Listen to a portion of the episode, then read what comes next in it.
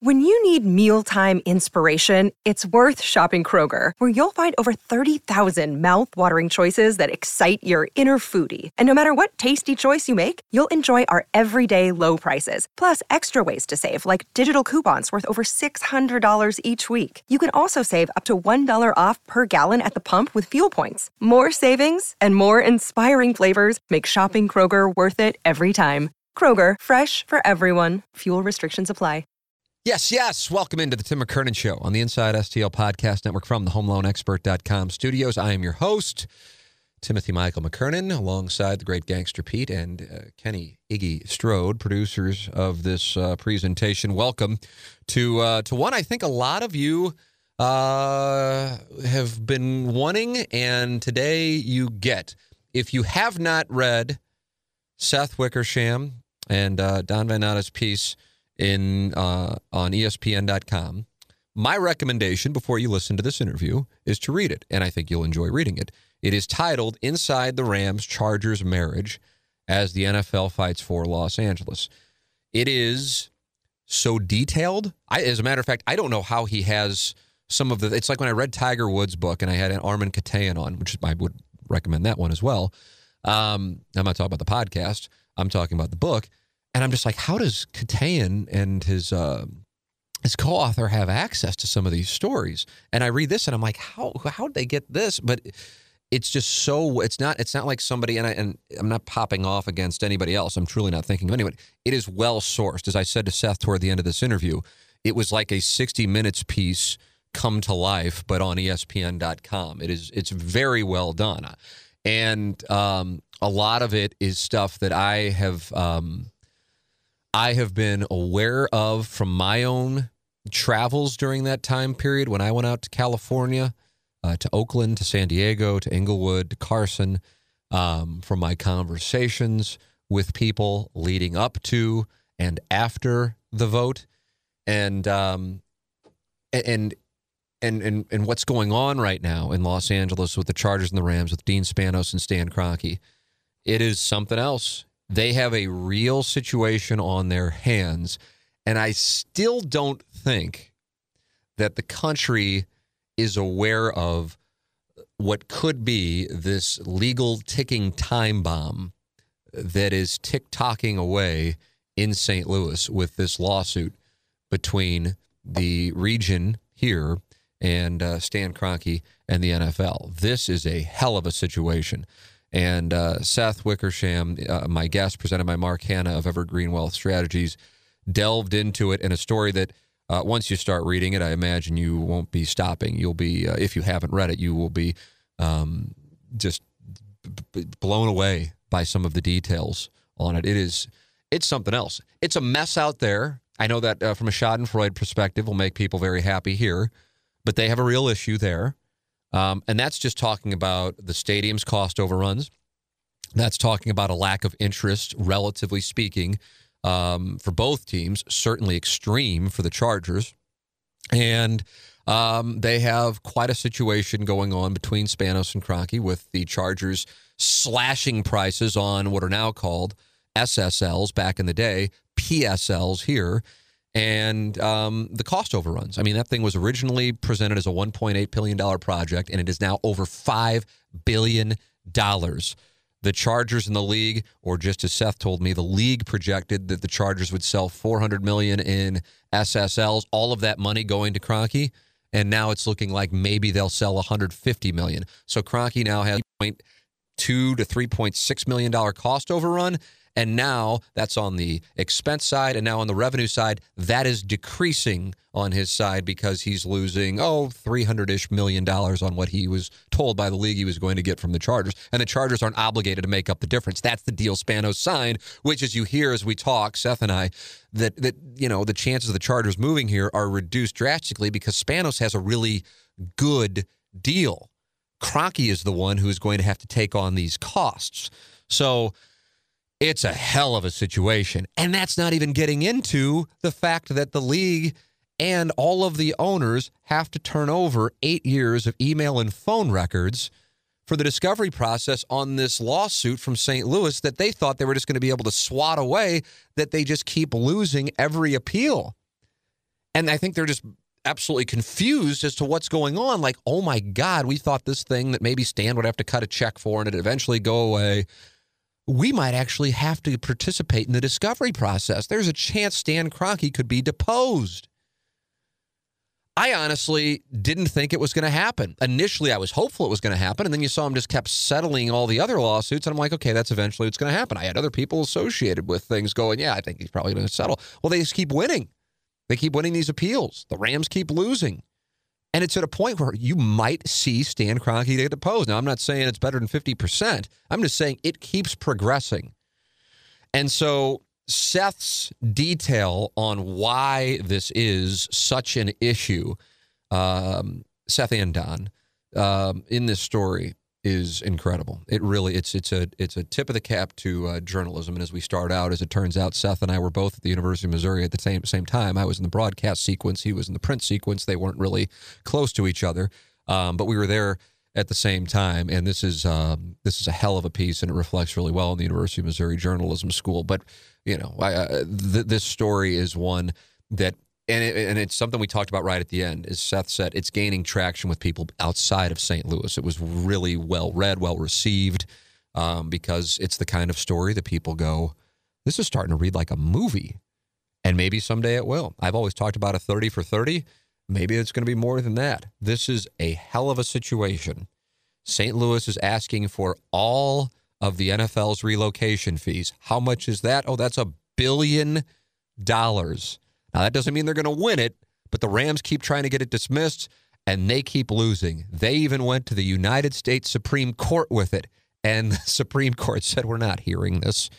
So, this is one hell of a situation to monitor both in St. Louis and both in Los Angeles with Kroenke and Spano. So it is my pleasure to bring to you via the phone lines my guest this week, Seth Wickersham of ESPN.com. Seth, it's a pleasure to have you on the program. Thank you so much. My pleasure. Thank you. So, am, am I correct in this? Uh, were we at the University of Missouri Journalism School at the same time? Oh my gosh, when were you there? I was there. I should have graduated in 98. I have I think I have 8 credit hours left. I don't know if I'm ever going to get them at this point. And now I was in the broadcast sequence. Weren't you there around that same time? I was. So I got there in 97 and I graduated in 2000 and um you know, I was obviously in the print sequence, so you know, that might have been that might as well have been St. Louis and Kansas City between where where you were doing the most of, most of your work and where I was doing mine. But um, yeah, man, it was an awesome time. I you know I grew up in Alaska, and you know when I left to go to college at Mizzou, I, I really I was like, look, if I'm going to go halfway across the country and go somewhere, I really want to get the most that I can out of college, and I really just loved my years there, and it was cool. You know, from a sports perspective, I mean, you know, the football team turned it around. The basketball team was was really good when we were there. Yeah it was a fun time. So, did you leave Alaska going, okay, no, I want to get into journalism? So, were you looking at like Syracuse, Northwestern, Missouri, the proverbial, at least at that time, those were the ones that everybody would talk about? Yeah, pretty much. I mean, you know, I, to be, well, yes and no. So, like, you know, when I left and was looking at journalism schools, I was like, you know, is there a difference between the University of Colorado Journalism School and University of Washington Journalism School, right? I mean, that, those were the schools that were kind of on my radar, you know, Mountain Time Zone and west from there. And a friend actually, and you might have actually known this guy, but there was a um, one of my buddies had a cousin who went to Mizzou, and the cousin's name was Steve Hurlbert. Do you remember him? Oh yeah, he, he worked at KOMU. He was a couple years yeah. older than me, but yeah, absolutely and his brother was actually the the prosecutor who prosecuted Kobe Bryant. Oh my in God! Colorado. I don't know if you never knew that. I, anyway, you know what? For whatever reason, um, when you um, say that, then it makes it feels like I maybe like Gabe DeArmond or somebody told me that when that was going on. Okay. Yeah, and so when I, so so it was Steve's cousin who told me about Mizzou, and that's what really enlightened me to the entire program. I mean, because you know, I, I was young. I wasn't, you know, studying this, you know, the, studying journalism schools as much as I should have. and um, you know, it was really him that that introduced me to it. And I thought about doing broadcasts for a while, and I realized that I had a face and a voice for print, and you know, well, it's, it's not like I'm real hot. I'll be honest with you. Fortunately, it's worked out, but yeah, yeah. Well, I, I have to say, I knew that you, I knew that you're a Mizzou guy. I didn't think we had ever met. Uh, but like Derrick Goold will go, no, I remember meeting you. You did this and that. I go, God, okay, what an ass I must have been because I, I, I don't recall. Right. Now Derrick's on the on the show regularly, and he he's worked with me, and he's you know does an incredible job as the Cardinal beat writer. And when I read your story. Sure. Uh, and everybody, as you can imagine, I saw Gabe talking about how much it had been retweeted in his timeline. And I'm like, that's a Mizzou guy. And it kind of doesn't surprise me because it was done with such attention to detail it's outstanding. So we not only have uh, the the University of Missouri Journalism School and that time period in common, but we both have been following this situation, which is a euphemism really at this point, in Southern California very closely during 2015 when it became pretty evident to me that the Rams were going to move. I went out to Oakland. I went out to San Diego, met with the mayor there, did an interview with him, and then also Inglewood and met with the mayor of Carson and visited that site. And I would talk with Kevin Demoff regularly um, throughout the whole process. And I have been so enamored with this story because I feel like there's so much there that some in St. Louis are aware of, um, but most around the country are not aware of. And I feel like that this is a potential ESPN 30 for 30 that could be talked about forever if it winds up going the direction that at this moment it looks like it may, which is Stan Kroenke, Kevin Demoff, Jerry Jones, Roger Goodell actually having to participate in depositions. Well, thank you very much for that comment. Yeah, so in 2015, Don Van Natta and I, my frequent co-author, wrote a big story uh, that came out after the Rams had won the relocation vote that was a sort of inside look, inside the boardroom and the jockeying and the politicking look at, at how bloody and toxic and brutal that relocation process was. And really, you know, the the the theme that came out of that was that Jerry Jones had um, ushered the vote for Stan Kroenke and won. And it was Jerry Jones's last minute proposal that ended up getting the Rams over the finish line.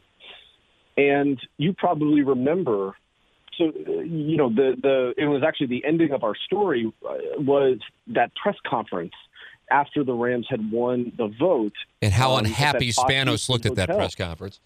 I mean, Dean Spanos didn't even stand near everybody else on stage. It was Mark Davis, it was Stan Kroenke, it was Roger Goodell, and it was Dean Spanos. And Spanos t- stood to the side and you know he was kind of like shaking his head up in the air. He was he was exhaling very loudly, like a like a kicker who had lost you, you know the game on like by missing a field goal, and he looked so frustrated. And so even though the the Chargers had this option to join the Rams in LA, I don't think anybody thought the Ram, the, the Chargers were actually going to exercise it. And then a year later, when they did, my sort of repertorial antenna went up and I was like, this is a story that I've got to have to follow because, you know, the fact is after 22 years away, the NFL is, is sending two teams to LA, none of which have a huge reservoir of support.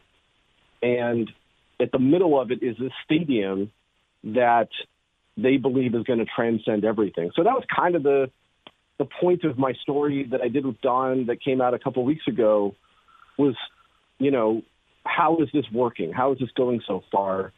And, you know, we just tried to report as hard as we could and bring as much detail to light as we possibly oh, could. it's so the the detail is so good. And I'm really not I mean at this point I feel like almost anybody who would be listening to us talk has has has, has read it, but if you haven't, it's on espn.com. It and it's just from a reporting standpoint, it's so well done. It's so well sourced.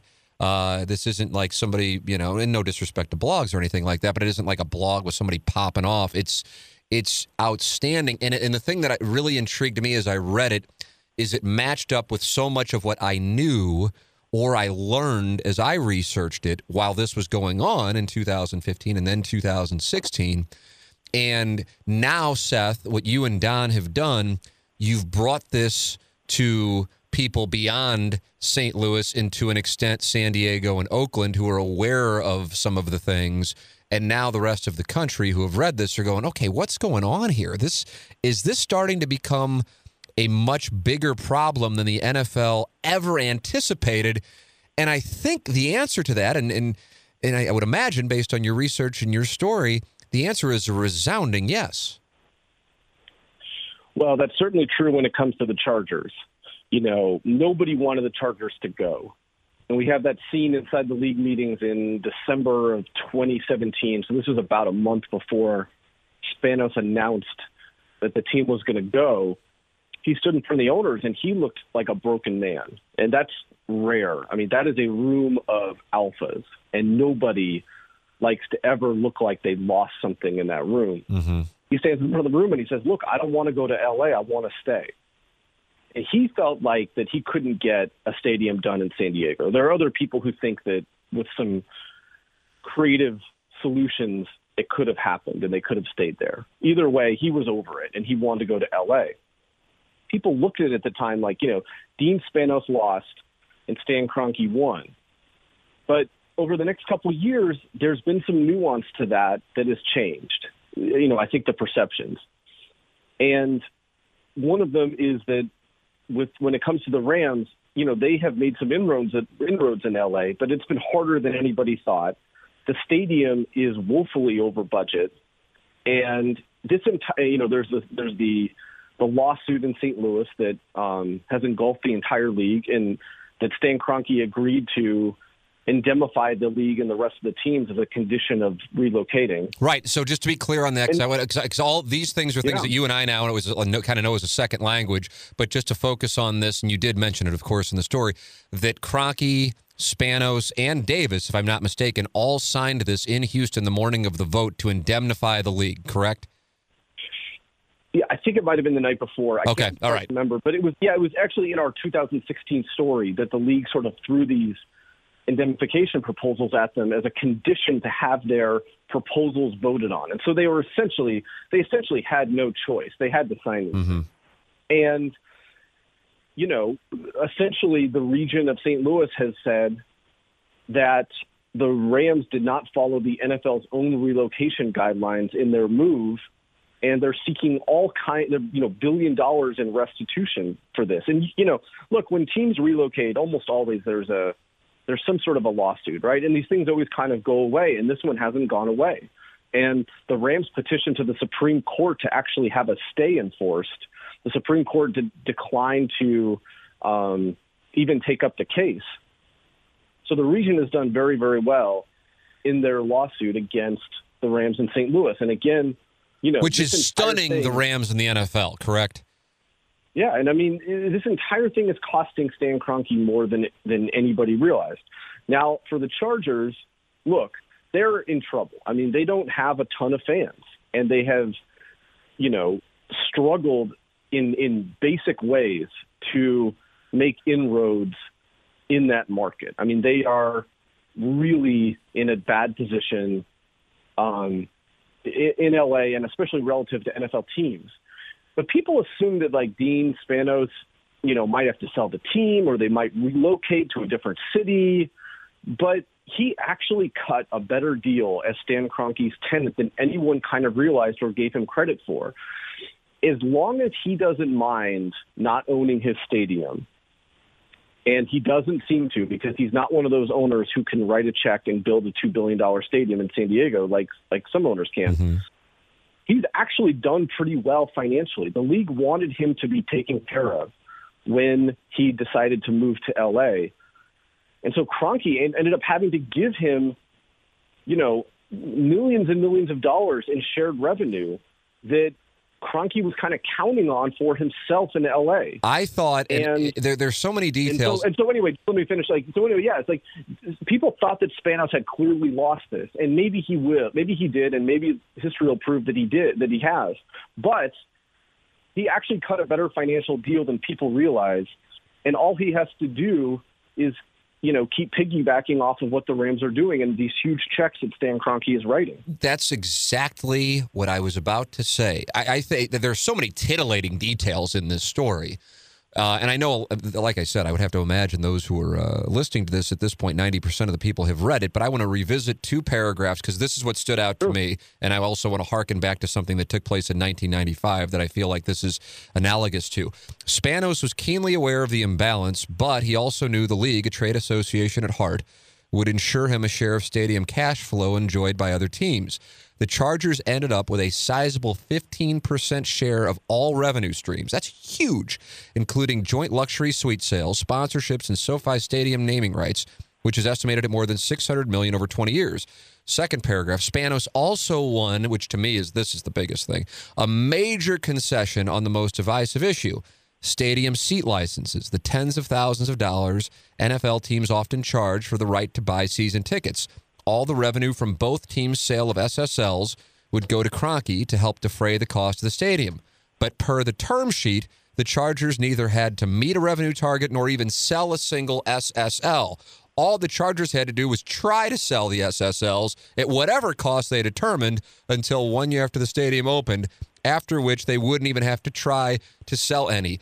And I feel like that is one of the things that has sent Stan Kroenke into another world of anger. And I take it back to 1995 when the Rams moved here, and there was a clause that really opened the door for Kroenke to move. And we were aware of it in St. Louis in the early 2000s, which was that the dome, which we all knew was a hellhole relative to other NFL stadiums, especially the new stadiums that came along in the early 2000s, had to remain in the top tier, i.e., the top 25% of NFL stadiums, or the Rams could move. And the fact that St. Louis agreed to that when it's reported that John Shaw was just kind of asking it for the hell of it, and then they didn't take it out, was really the escape hatch for Stan Kroenke. And he knew that when he exercised his right of first refusal over Shad Khan.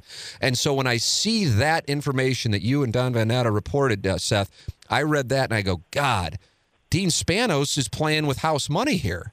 That that is huge that he doesn't need that SSL money. And meanwhile, Kroenke has to foot the bill one way or the other. That is huge. I can't believe Kroenke agreed to it, but I guess he did whatever he had to do in order to get to LA.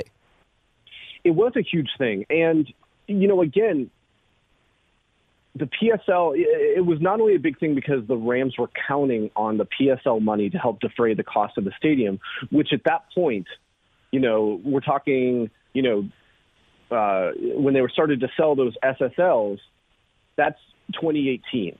The cost of the stadium had already ballooned to five billion dollars. That was up from 1.8 billion right. in 2015, and then it had gone to 2.7 or 2.4 billion in 2015. And so the stadium cost had gone up the Rams were facing a harder time selling SSLs in LA than anybody realized. And the Chargers, you know, by the, the way, case. if I'm not mistaken, had projected that they would generate 400 million. That was a league projection. League projection. And that was a league projection. The Chargers now the Chargers say, well, that was completely unrealistic. Other people aren't so sure about that. Like they think that you know the Chargers were aware that that could be a realistic projection. And so then the, the Chargers, you know, so the Rams are having a hard time selling seat licenses.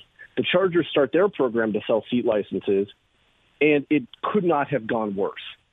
And so um, in October of 2018, the Chargers reviewed a study from Legends, which is Jerry Jones's concession and sales company. Remember, Jerry Jones is in the middle of all this. Oh, yes. And it was the worst feasibility study that some of the people at Legends had ever seen. It basically showed there was no market at all for Charger seat licenses. So they essentially announce a fire sale on seat licenses and don't tell Stan Kroenke that they're going to do that. They don't tell the Rams until a day before um, they announce it to the public. And the Rams were furious because Dean Spanos was getting all of these financial concessions and had pledged to be a good partner to Kroenke in St. Louis and to help make the stadium successful. And here he was undermining him in one of the most costly ways he could. And that was it is it's still an issue between the teams today. Hope you're enjoying the conversation with Seth here on the Tim McKernan Show. You know, the show does not exist without our sponsors, and I realize people listen to podcasts and they're like, "Okay, you got sponsors, I want to hear it." But you know, this is a, it's a local podcast for the most part, And uh, and these sponsors make it possible. And uh, Ryan Kelley is our studio sponsor. It's where I'm sitting right now, thehomeloanexpert.com. So if you're buying a home, if you're refinancing a home, capitalize on the fact from a refinance standpoint, your home has never been worth more.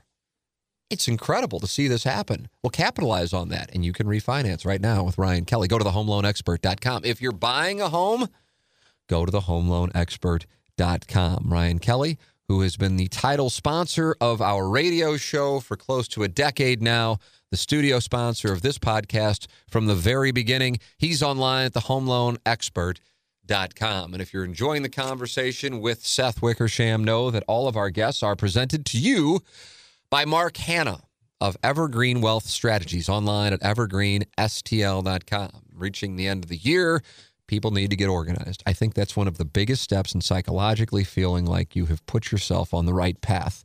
Well, go to evergreenstl.com, set up an appointment with Mark Hannah of Evergreen Wealth Strategies, and you will feel much better about things. I'm telling you, it's it's it's it's a world of difference just by making the phone call and you know going, all right, I've got myself on the right track. I haven't even done anything yet outside of made a phone call, but now I know I'm taking the step to get it right. And Mark is the guy to do that with.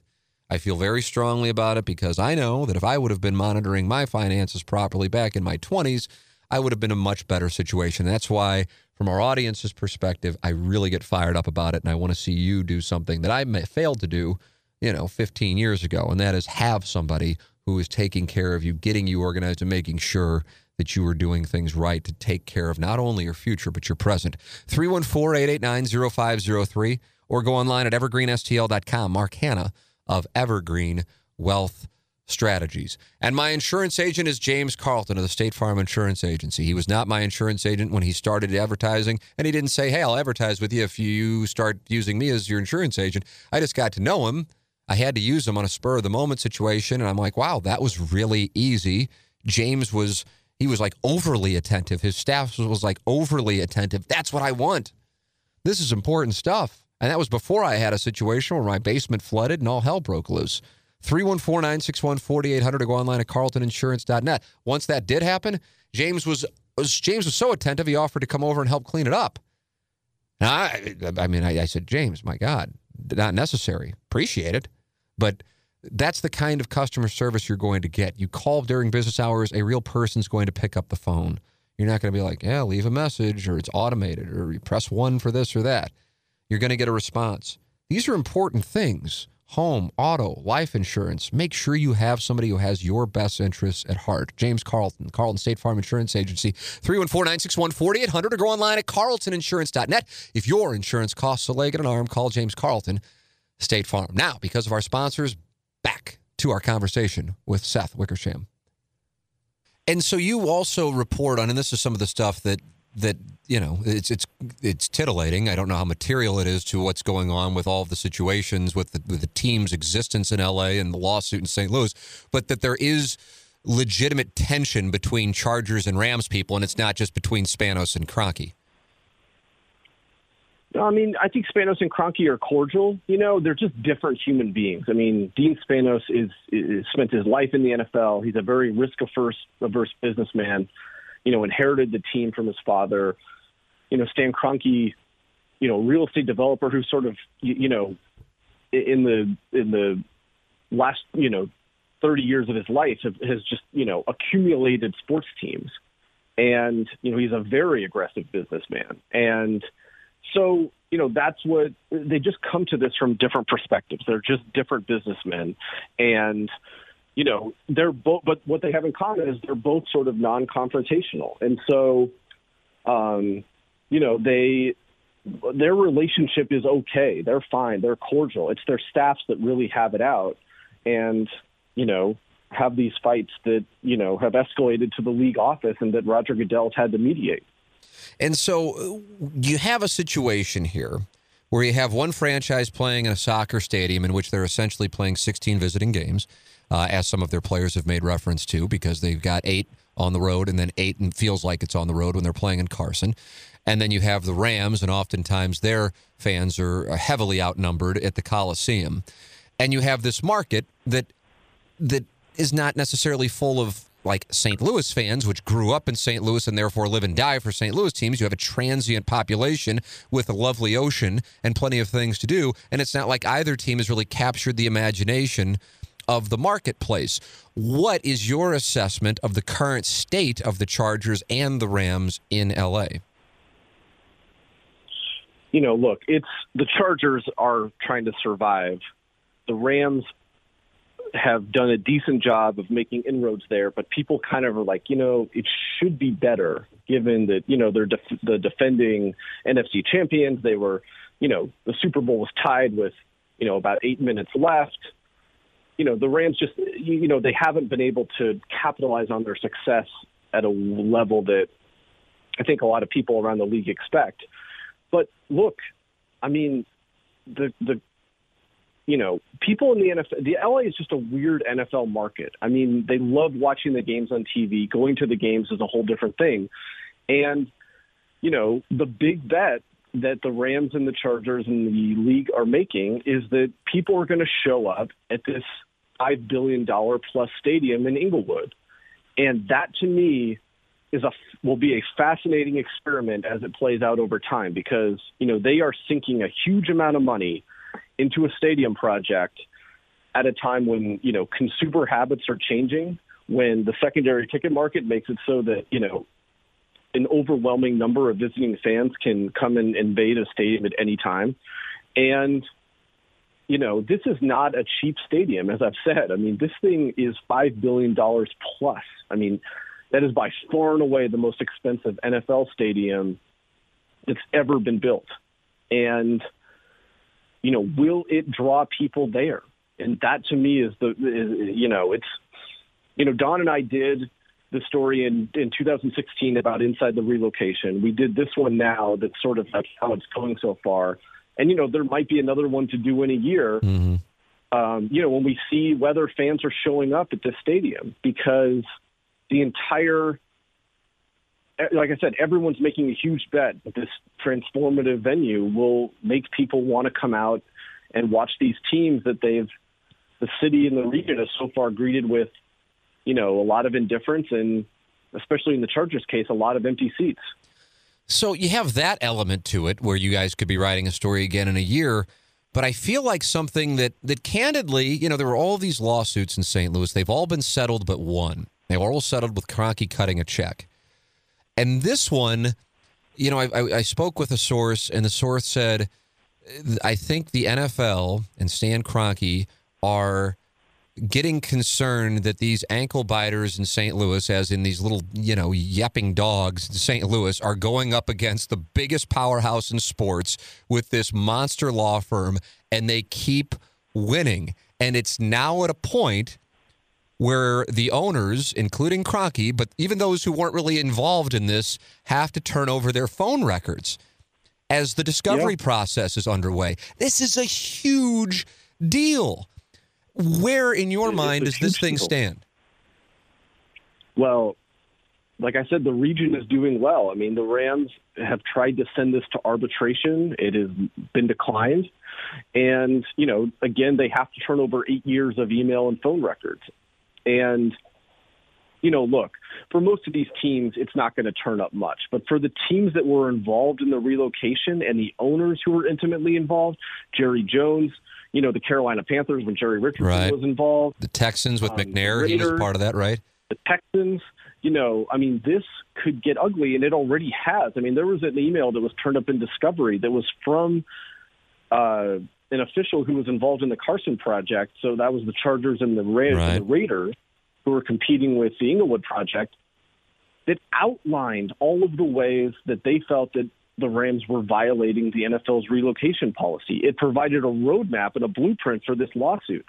And the lawsuit is not, you know, the, the region is not suing just the Rams. They're suing the the Rams, the league, and every owner. And remember, every owner stood to make about $35 million just in relocation fees that mm-hmm. teams have to pay um, for the right to relocate. So you're and, talking about a billion dollars chopped up 30 ways, yeah. correct? And, um, you know, both teams, you know, uh, you know, the region is going after that money. Yeah. In their opinion, is they're saying it's like, look, if the Rams violated the relocation policy, anything that any money that is made from that, we should get as restitution, and that's gotten owners. You know, look, I don't know whether the region's going to win or not. I don't have any idea. I'm not that sophisticated of a legal ex- expert, but it has gotten the attention of owners, and owners are also frustrated that you know, there's no coordinated response to this. You know, it hasn't been raised at an owners meeting. Owners and league executives have spent more time debating, you know, whether the league should continue doing hard knocks than they have in this, you know, to this lawsuit. And yeah, it's gotten it has gotten um, the attention of the NFL. Stan Kroenke getting deposed is something that if you told St. Louis area sports fans you could have a Cardinal World Championship or Stan Kroenke getting deposed, and I think you might have a 50 50 answer on that as to what people would rather see. Uh, I honestly, really deep down, the more this started to play out, I'm like, okay, he's just cutting checks to settle. Never thought it would happen. At, at first, I would have loved to have seen it happen. Then I'm like, okay, it's never going to happen. He's going to just. But if the, if St. Louis is looking for this size, I'm not sure Kroenke's just going to peel that off. The league isn't obligated to do so because, as you made reference to, he indemnified them. Um, do you get any sense in, in all of your conversations and in, in reporting on this that this is something that they're starting to think might actually wind up happening? Stan Kroenke and Kevin Demoff being deposed. That I don't know. You know, I you know, like I said, I think that like the region would obviously like that to happen, and they're not, you know, in a mood to settle. I think they feel like that this the region was wronged, but I don't know beyond that. So something, and, and I don't know um, how much there is to this. You know, I, I, I, speak with people, maybe some of the same people you guys have, have spoken with for your story about this Chargers and St. Louis thing. And then you saw uh, Spanos go absolutely ballistic when he was asked about it when a report came out in The Athletic that they were considering moving to London and how he said, We are staying here. And he used some profanity and getting all fired up about it. Um, that they are committed to Los Angeles. He's not going anywhere.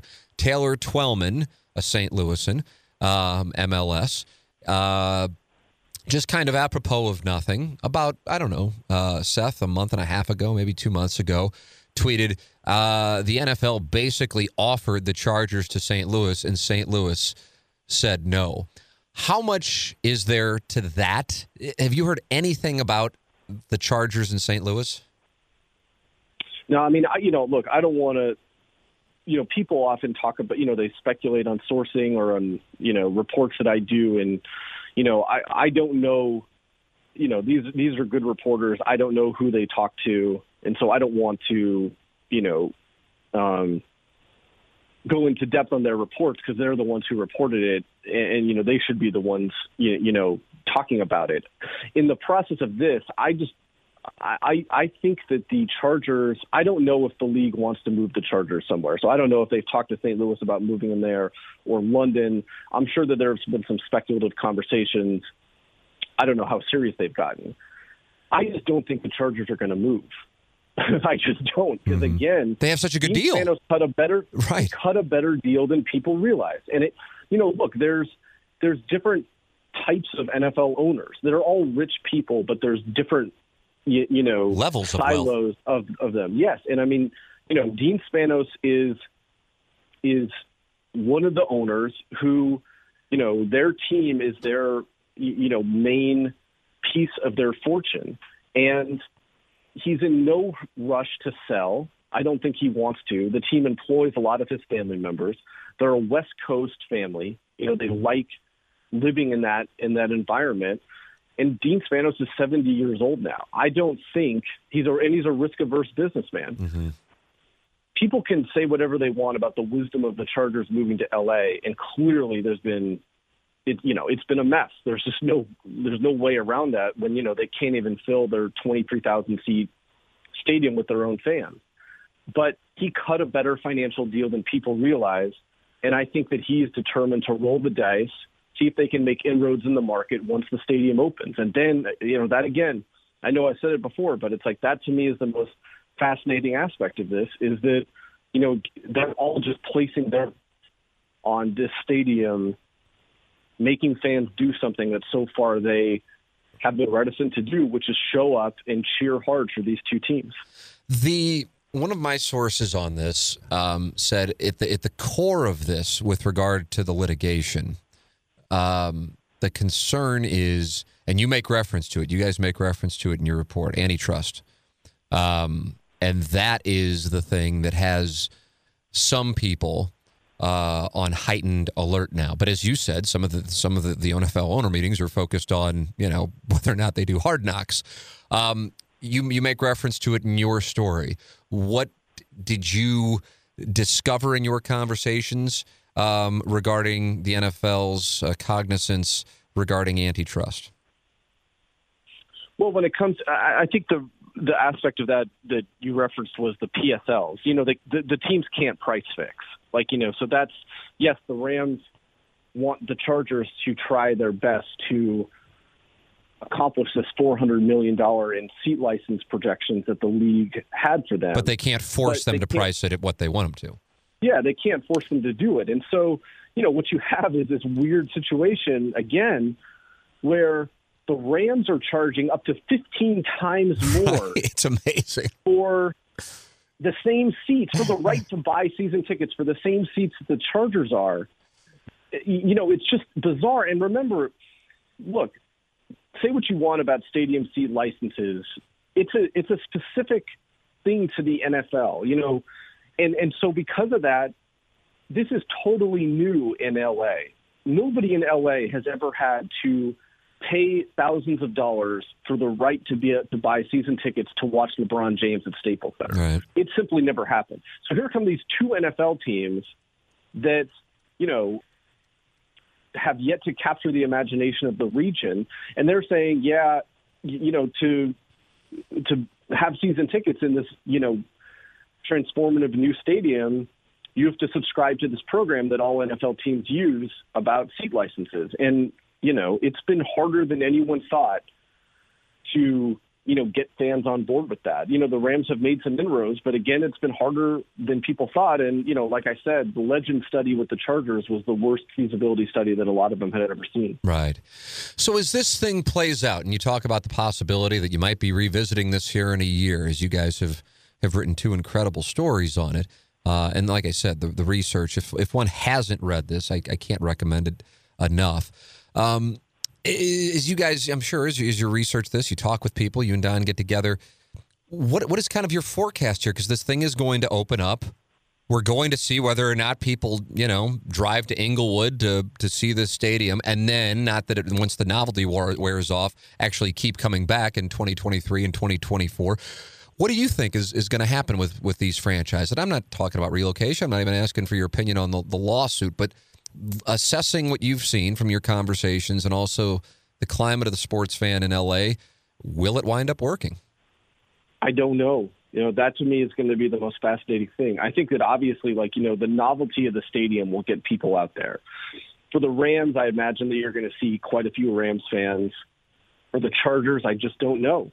And, you know, if the Chargers have two wins next year at this time, is it possible that we're going to see a lot of empty seats in a brand new stadium? Mm-hmm. And of the seats, are they rooting for the opponent? And, you know, that is a horrific optical premonition for those two teams and for the NFL, especially when you have, you know, again, no one in St. Louis is going to feel sorry for him, but, you know, you have Stan Kroenke who's had to deal with massive overruns and, you know, trying to change sports in, in the LA region has been more complicated and expensive than, you know, he could have imagined. And so I don't have a great forecast. I want to see how it's going to play out. And, you know, we'll see. Maybe there's another story to be done. But, you know, again, I just find the entire experiment fascinating.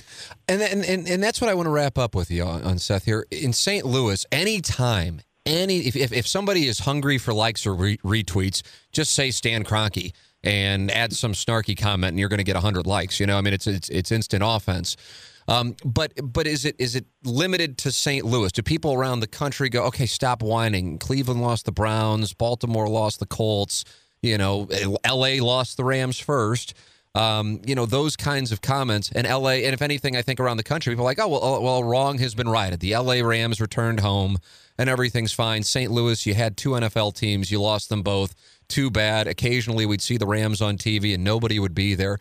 I think the anger in St. Louis stems from this game was fixed. It was presented as it was because St. Louis wasn't a good football market. Stan Kroenke stomped on the market as he walked out the door, and St. Louis is hungry for blood. But around the country, I don't know if anybody really cares, which is why I loved your story, not because it, necessarily supported uh, what my experience with this has been, but because it presented the facts and how chaotic this situation is. So now that it's been out for a couple of weeks, are you finding that people around the country are going, hold on a second, what in the hell's going on out there with this situation? Not just with the fact that the Chargers are playing 16 road games, the Rams are oftentimes playing a road game themselves. Stan Kroenke's thing has gone over budget by nearly three times from where it originally was. Chargers can't sell any tickets in the new thing, and they've lowered the prices. Uh, and and then now, now the NFL might have to participate in a lawsuit in St. Louis. This thing is an absolute mess, or is it kind of like, yeah, whatever? I'm more interested in the fact that the Rams are having a struggle for the playoffs and the Chargers are kind of a mess themselves. What are you seeing as as far as response to what I thought was uh, like a 60 minutes caliber journalistic piece? Yeah, thank you. No, I mean it's look, it was a very well read story, and you know I think that fans do care about these sort of business aspects of it, and you know, in respect to to Kroenke, you know, I don't. I've met Stan. You know, his his son Josh. Um, you know, was at Mizzou when I was there, and you know, I didn't know him, but you know, I've, I've met him a couple times since then. He's been nothing but a gentleman, and he had a great, you know, reputation at Mizzou. I think that you know what hurt was that you know Kroenke, you know, obviously he came from Missouri, and he fashioned himself as one of the fans, and then to see the way that, you know, they went after that region when they left was really, really hard for a lot of people. And, you know, I was covering the NFL both in college and, you know, in, in the early part of my professional career, you know, when the Rams were hot and, you know, mm-hmm. during that, you know, 99 season and, you know, the subsequent years. And I mean, you know, when the Rams were good, that stadium was loud yep. and it was one of the hardest places in the league to play. And there's just no market that is going to come out and support a team that was as bad as the Rams were in the subsequent years. You know, after, you know, Mike Martz was gone and, you know, that entire team had faded away and the Jeff Fisher era. There's just no team that, um, you know, there's just no market that's going to come out and support that kind of mediocrity. And I think that, like, you know, I'm sp- I'm preaching to the choir here, but I think that like a lot of people in the St. Louis region and in, and in the state of Missouri felt like that, you know, they were given a really bad rap when the team that the that Stan Kroenke and Kevin Demoff were putting on the field was horrific, and mm-hmm. that you know, it's just it wasn't exclusive to St. Louis that they didn't want to come out and cheer for a team that that was so mediocre. Seth, I, uh, I, I really appreciate your time to be able to talk about a story that so many people have read and when it came out were enamored by. Um, just really a major tip of the cap to you and Don for the work you did on this. I can't imagine the amount of time that goes into putting into it and to, even to get people to talk, uh, much less all of the research and then finally putting it together. So, uh, outstanding work you've done. Unlike me, you have done the University of Missouri Journalism School proud and uh, and I am uh, I'm, I'm grateful for your time. My pleasure. Thank you so so much. I really appreciated it. So there it is, Seth Wickersham here on the Tim McKernan Show. He is presented by Mark Hannah of Evergreen Wealth Strategies. Gangster Pete, I call you in. What up? HomeLoanExpert.com studios where you've been sitting, but I act like I'm calling you. Um, as I was talking with Seth, I noticed you were shaking your head multiple times. Uh, all the Kroenke stuff really gets to me that was like a big family ordeal. Every Sunday we'd go to the game. So just the way he treated the city on the way out, just it's the one thing in the whole thing I don't understand. Yeah, it, the rest of it I understand. It just kills me. And then I remember the Cardinals leaving too, so it's happened twice now. So, boy, how do you remember the Cardinals? Because you're a couple years younger than me, and I barely remember it. I just remember my dad was driving to school. He would always have KMOX on the radio, and it said that the Cardinals were leaving, and he would take me to a few games every year. And I was like, well, isn't there anything you can do about it? And he just kind of laughed at me. And it was like the first time I ever realized that my dad wasn't Superman. So Was like, when it's a Bill very it's a moment. I'll never forget. All right, no, that makes sense. Um, I think what, like I said, at this point, I would ima- I would hope everybody's read the story. If you haven't, then I understand. I mean, it's a it's a long um, piece, but it's a major recommendation just because it's outstanding journalism. Um, the detail that he has is incredible, and um, I don't I don't I don't know at this point how the thing gets tossed. I guess it could get settled. But I just am starting to wonder if it's actually going to go through that Stan Kroenke and Kevin Demoff and Jerry Jones and Roger Goodell are deposed. And if they are, this antitrust element is important. Now, I realize for those of you who have read it, when Seth and, and um, Don are talking about antitrust, as Seth said, they were talking about potential price fixing and forcing the chargers to keep prices at a certain point. They can't do that for antitrust purposes. Well, the antitrust element with the, the St. Louis suit that the NFL is concerned about is relocation guidelines. And you can't just willy nilly pick and choose where you're going to move franchises. That's not the way that this works, although it certainly appears that's the way that this worked. So, how they will or will attempt to get away from this. I don't know if eventually they're just going to have to cut this monster check to St. Louis. I really don't know because candidly, I'm surprised, and I think others who are in the legal profession are surprised that it has gone this far. Not because it's not because it's without merit. I want to emphasize that, but because usually it's kind of set up for businesses like this to, you know, eventually maybe pay some kind of a settlement that's a huge amount of money to a community, but to them it's kind of like, eh, it's a huge amount of money, but we're making more because we did it, and that's fine. And with this, they just keep losing every appeal. And they have this huge law firm. They have their go to attorney. And it's turning into this case that they just can't shake. And as Seth said, they get together at these owners' meetings and they spend more time talking about whether or not they should do hard knocks than the lawsuit in St. Louis. And that's starting to concern some owners We're going, hey, I've got to turn over my phone records and my text records and my my call records and my emails, and I'm not really interested in doing that. And that's because of this damn lawsuit. Get it taken care of. Well, we're trying to. We can't. What do you mean you can't? And then they go, oh, God, I remember that meeting in Houston when Jerry Jones stood up and forced the legislation through. Is this actually going to get talked about? I mean, listen, I, I, I think it's as simple as this. That doesn't mean that it's that it's legal. I think it's as simple as this. There are a handful of guys who could build a stadium privately in Los Angeles. Stan Kroenke was one of the handful. Dean Spanos was not one. Mark Davis was not one. Again, you heard Seth make reference to the different levels of wealth in the NFL. Stan Kroenke is at the top of the pyramid, Davis and Spanos at the bottom of the pyramid. They couldn't do it on their own. Carson, I don't believe, was ever real. I've told the story before, but many of you might be listening to me talk about this for the first time. I went out to Carson. I show up at Carson to get a tour by the Carson mayor of the stadium site. I had met with the Carson mayor minutes beforehand in his office, and I show up there. There's security because it's a landfill. And the security guy goes, he goes, uh, yeah, what are you here for? And I said, oh, we're here to see the stadium site. We're going to get a tour of the stadium site. He goes, stadium site? He goes, it's a landfill. And, you know, a couple hours later, I drive down to San Diego. I'm meeting with Mayor Kevin Faulconer, who is still the mayor of San Diego. We're getting him mic'd up. I'm in his office. And uh, he had just met with the NFL because the NFL had their those famous town halls. That town hall was coming up later that evening. It was a busy day. And, uh, and he's getting mic'd up and he goes, So, how are things up in LA? I said, Well, I just met with the Carson mayor and got a tour of the Carson site. And I kind of get the sense that Carson's a bluff. And he just kind of to himself, but kind of to me goes, Yeah, I'd trust your instincts on that one. And so here we are. Now we have the cards turned over, a few years removed from it. And I go, Carson was never real. Carson was never real.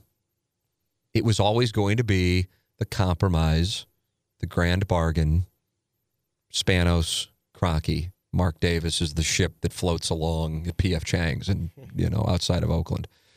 And he, he winds up, he might wind up with the best situation of everybody, by the way, in Las Vegas, as far as expense goes, and uh, a rabid fan base that they'll that Raider Nation will follow them anywhere. And by the way, I'm watching the Raiders play in Oakland right now, and it does, you wouldn't even know that they're leaving in a month. I don't know what it's a, that's a different brand.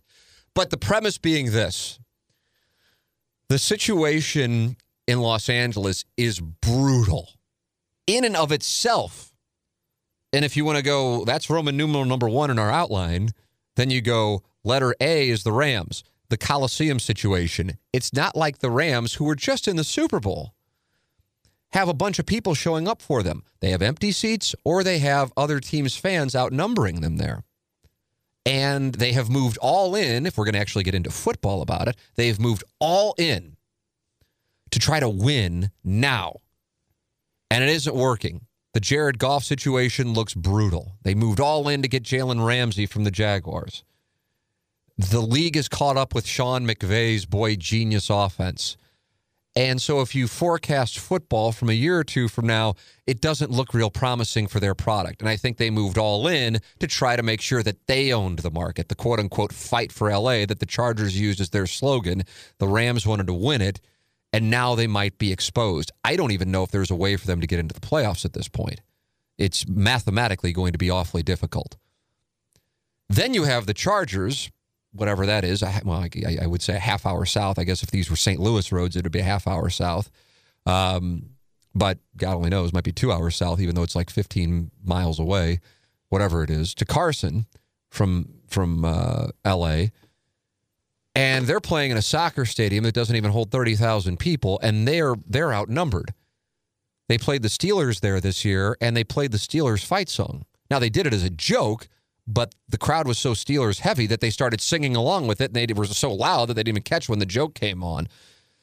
That's the situation they have. And the Chargers have had to lower their SSL, formerly known as PSL costs, and the Rams can't do anything about it. And Dean Spanos still gets 15% of all of the revenue for the sponsorships and for their non football related events. So he's sitting pretty. It might look terrible for him, but financially, he's sitting pretty. And he doesn't have the kind of money that Kroenke does, so the ego play in, in, is, is big for him because his family actually, and again, relatively speaking, needs the money. He is asset wealthy, not cash wealthy. Again, relative to probably everybody listening and talking in this podcast, he is the wealthiest person. But with regard to the other 31 owners in the NFL, he is on the low end of it. So he cut himself a great deal. St. Louis did whatever it had to do, including giving a terrible clause on that top tier clause to get the Rams to St. Louis because they had already built a building and they couldn't get the quote unquote Jaguars or Panthers here. And so they had to take it and they took it and they gave a terrible deal with that top tier clause. Kroenke had to do whatever he had to do, so they all signed that indemnification, and he is now in a spot where Dean Spanos doesn't have to sell a dollar of those SSLs, and Kroenke still has to fund the building of that stadium on his own. And the stadium is now three plus billion dollars more than it was initially projected. It's a disaster. A disaster. And oh, yes, I haven't even gotten into the lawsuit in St. Louis. And that thing, as I said, is a ticking time bomb. It might wind up being nothing. I don't know how that happens. And by that mean, and by nothing, by the way, I mean them stroking a huge check. That's the nothing. That's the worst case scenario on this. Because even if St. Louis doesn't get a dollar, that means it went to trial and St. Louis lost. But if it goes to trial, that means for many of you, you got what you wanted, which was seeing Stan Kroenke's deposition, seeing Kevin Demoff's deposition, seeing Jerry Jones's deposition, seeing Roger Goodell's deposition. And they're turning on each other. They know they got a problem on their hands. Why? Because the antitrust thing is the biggest thing of them all.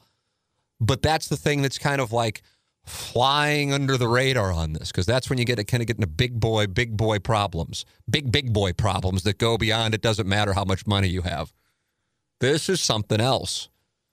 And so, you know, for the last few years, I've hashtagged things 30 for 30 on Twitter.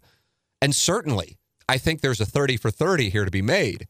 But in order for the 30 for 30 to be made, you have to have Stan Kroenke, Demoff, Jerry Jones, Roger Goodell talking. Well, I'm quite confident if I were to produce this, and by the way, there's nothing in the works, but if I were to produce this and I sent an email to Demoff's people or Skronke's people or uh, Goodell's people or Jones' people and said, hey, I'd like to sit down with Jerry to talk about the relocation vote, I don't think I'd get a response. And if I did, I don't think it'd be in the affirmative. But if you have depositions, you don't need the interviews. And now you might actually get that. And candidly, not just me, but people who are much more well connected to this process, I'm not sure anybody ever really thought that it would get to this point. But here we are. And so, this thing, which is why I finished off with this question to Seth, which all of us in the St. Louis region have been well aware of. And I think even some people inside of St. Louis were like, Stop whining. They moved. Who cares? Move on. You sound like a jealous, unhappy girlfriend or boyfriend whose girlfriend or boyfriend left them. Move on. Or people in Kansas City would go, God, why do you guys still whining about this? Or people around the country. The Browns moved from Cleveland.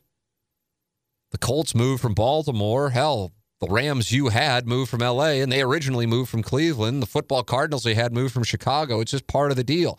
Well, this is different. This is different. And it's not different because it's my hometown. Because honestly, when it gets down to it, St. Louis has blood on its hands on this thing. But because the league and Kroenke, and in particular Demoff, were so brazen with how they went about this, they actually might have to pay for it. The chickens might actually come home to roost. And the NFL might be in a really bad spot because of it. And again, you could just focus on the situation with the Chargers and the Rams in LA and say the NFL's in a bad spot. But the big bad spot is not the one that most people, when they tune into a game on Sunday afternoon, see, which is, you know, a bunch of Buccaneers fans in LA or empty seats in LA or a bunch of Steelers fans in Carson when the Chargers are playing a quote unquote home game. It's the litigation. And that's the thing that could be brutal. Brutal. It'd make the situation in the Coliseum in Carson look like nothing. And why Seth's piece enthused me so much is because I'm like, here we go. Now this is going to be brought to the rest of the country, the rest of North America, the rest of the world. This is what happened. This is what's going on. They forced the legislation through because Stan was one of the handful of people who had the money to do it, and he was the only franchise that, quote unquote, could do it. And so they did whatever they had to do in order to get their guy in Los Angeles. And along the way, they lit fire to St. Louis on the way out the door, and then they forced it through with an anonymous vote behind closed doors after the LA committee had voted five to one for the Carson project, which, by the way, I still have no idea what that is about. I still don't know what that's about. I, I at some point, someone will explain it to me. I don't know who. I don't even know. I don't even know if there is an explanation for it because maybe the six people on that committee weren't in on what was going on, what was going to happen, which was Jerry Jones was going to stand up and say, "We're voting for Inglewood. Stan's the only one who can do it, and that's the way that it is." But then that would take away the the belief that Carson was a bluff the whole time, and maybe it was a bluff the whole time, and the LA committee didn't know it. That part, that's the one part I can't explain with a theory. As far as a theory for the St. Louis situation, along all my conversations, I wonder about this. And this is strictly my own thing.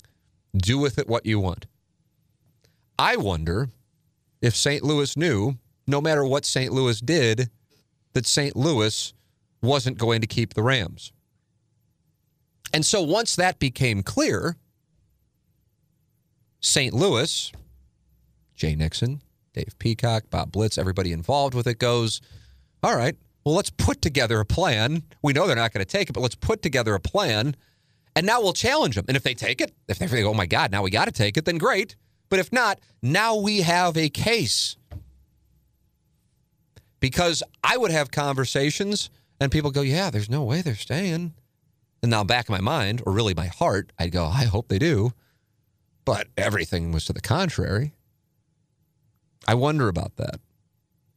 Because This thing was determined well before. That is my opinion. This thing was determined well before. And as it continues to play out, and you hear little anecdotes about what people who worked for the Rams were doing and or saying well before the vote, you go, what in the world? So before they voted, they knew they were moving. So then what was going on with the task force? And then what was going on with the town halls? Oh, it was all just a, a show. Eric Grubman sat up there, and I was at the ones in Oakland and San Diego. Most of you listening are familiar with the one in St. Louis. And in each market, he said, We don't want any of these teams to move. Well, here we are, four years removed from the task force attempt to keep them in St. Louis and those town halls in Oakland, San Diego, and St. Louis, and every one of the teams have or will be moving. And quite candidly, I think if you put a gun to Eric Grubman's head that night when he was standing up there and saying that, do you think these teams are going to be in these cities over the next five years? He would have told you, no, I don't. Can I go now? But it was all part of the show. Why? Because that was part of the guidelines. They were attempting to follow that part of the guideline that they had to have a town hall. I always remember reading that before they had the town halls. I'm like, what the, the town hall is going to be a show? And then you saw it, and then they, and then they have this guy like is so like if he were running for office, he would do it for like a week before they'd go, okay, I tried, it wasn't work, and People just didn't believe me. I mean, it was that that was that that transparent. He comes on our show, and he's like, well, just because St. Louis builds a stadium, it doesn't necessarily mean Stan has to take it. He has to like it. You go, what? and he goes on Bernie Miklasz' show, and you're going, "Oh my God, this is a, this is a moving target. There's not really even a target; it's a shadow." So, what is happening here, and what will happen here, from my standpoint, it has always been before any of this stuff even happened. It has always been the most important story we have covered while we have done this uh, radio show that goes back to 2004. It will most likely be one of the things I am most proud of regarding our radio show and our coverage of it whenever our show comes to an end because we were on it. We were on it. But now, that which we may have thought was buried is still alive. And I'm not talking about the Rams in St. Louis, but I'm talking about the Rams against St. Louis. And so Seth Wickersham, writing what he wrote, along with Dan, Don Van Natta on ESPN.com, brings this story to people beyond St. Louis. And again, the, the, vast majority of the story is about the situation in LA, but it does get into the litigation in St. Louis and how it is just not going away. You remember that line Joe Buck has as the Cardinals tie it in the 10th inning of game six, one of the great moments in St. Louis sports? Well, we might have another. And we can use the same thing. They just won't go away. I assure you they are saying that with regard to this lawsuit. How is this thing not going away? And does it just get to a point where they go, oh my God, we're going to have to do it? We're going to have to peel off more than the relocation fee in order to get this thing to go away. Oh my God. I mean, I really, honestly, if you would ask me that, I'd be like, okay, St. Louis is going to wind up with like $100 million. And that's wonderful. Certainly going to be put to good use. God bless the attorneys. That'll be fun for them. And God bless what's left over for St. Louis. And now, as it keeps going, I'm going, okay, maybe they're not going to settle. And maybe they're going, we might actually get to depose these guys. I mean, they've already gotten their phone records and their emails for all the owners. It's something else. It is it is the story and this is in a year in which the Blues won the Cup. This is a year in which the Cardinals went to the NLCS. It's a year in which Missouri fired its head football coach. From my standpoint, it is the story. Don't get me wrong. There's nothing better than the Blues winning the Stanley Cup. It's one of the highlights of my life as far as a sports fan goes. But I'm far, far as sports business goes, this is the story. This is the story, actually, uh, and it goes beyond St. Louis. So Seth's piece, really well done tip of the cap to him and Don for what they did, and uh, grateful for him uh, and his time here on the program. As always, thank you to Gangster Pete and Iggy for their work. Thank you to you for listening, and thank you to the home loan expert, Ryan Kelley. Thank you to James Carlton, the Carlton State Farm Insurance Agency. Thank you to Mark Hannah of Evergreen Wealth Strategies. Thank you to Johnny Londoff, Chevrolet, Londoff.com, Chevy Find New Roads, and Design Aire Heating and Cooling online at designairservice.com, the number one Trane dealer in the Midwest. I'm Tim McKernan. This has been another edition of the Tim McKernan Show on the Inside STL Podcast Network. Peloton, let's go. This holiday, with the right music and the right motivation from world class instructors, we're going to pick it up a notch. It's the holiday season. You might just surprise yourself with what you're capable of. Work out to thousands of live and on demand classes, from running to cycling to yoga. Try Peloton risk free with a 30 day home trial. New members only, not available in remote locations. See additional terms at onepeloton.com slash home dash trial. Peloton, motivation that moves you.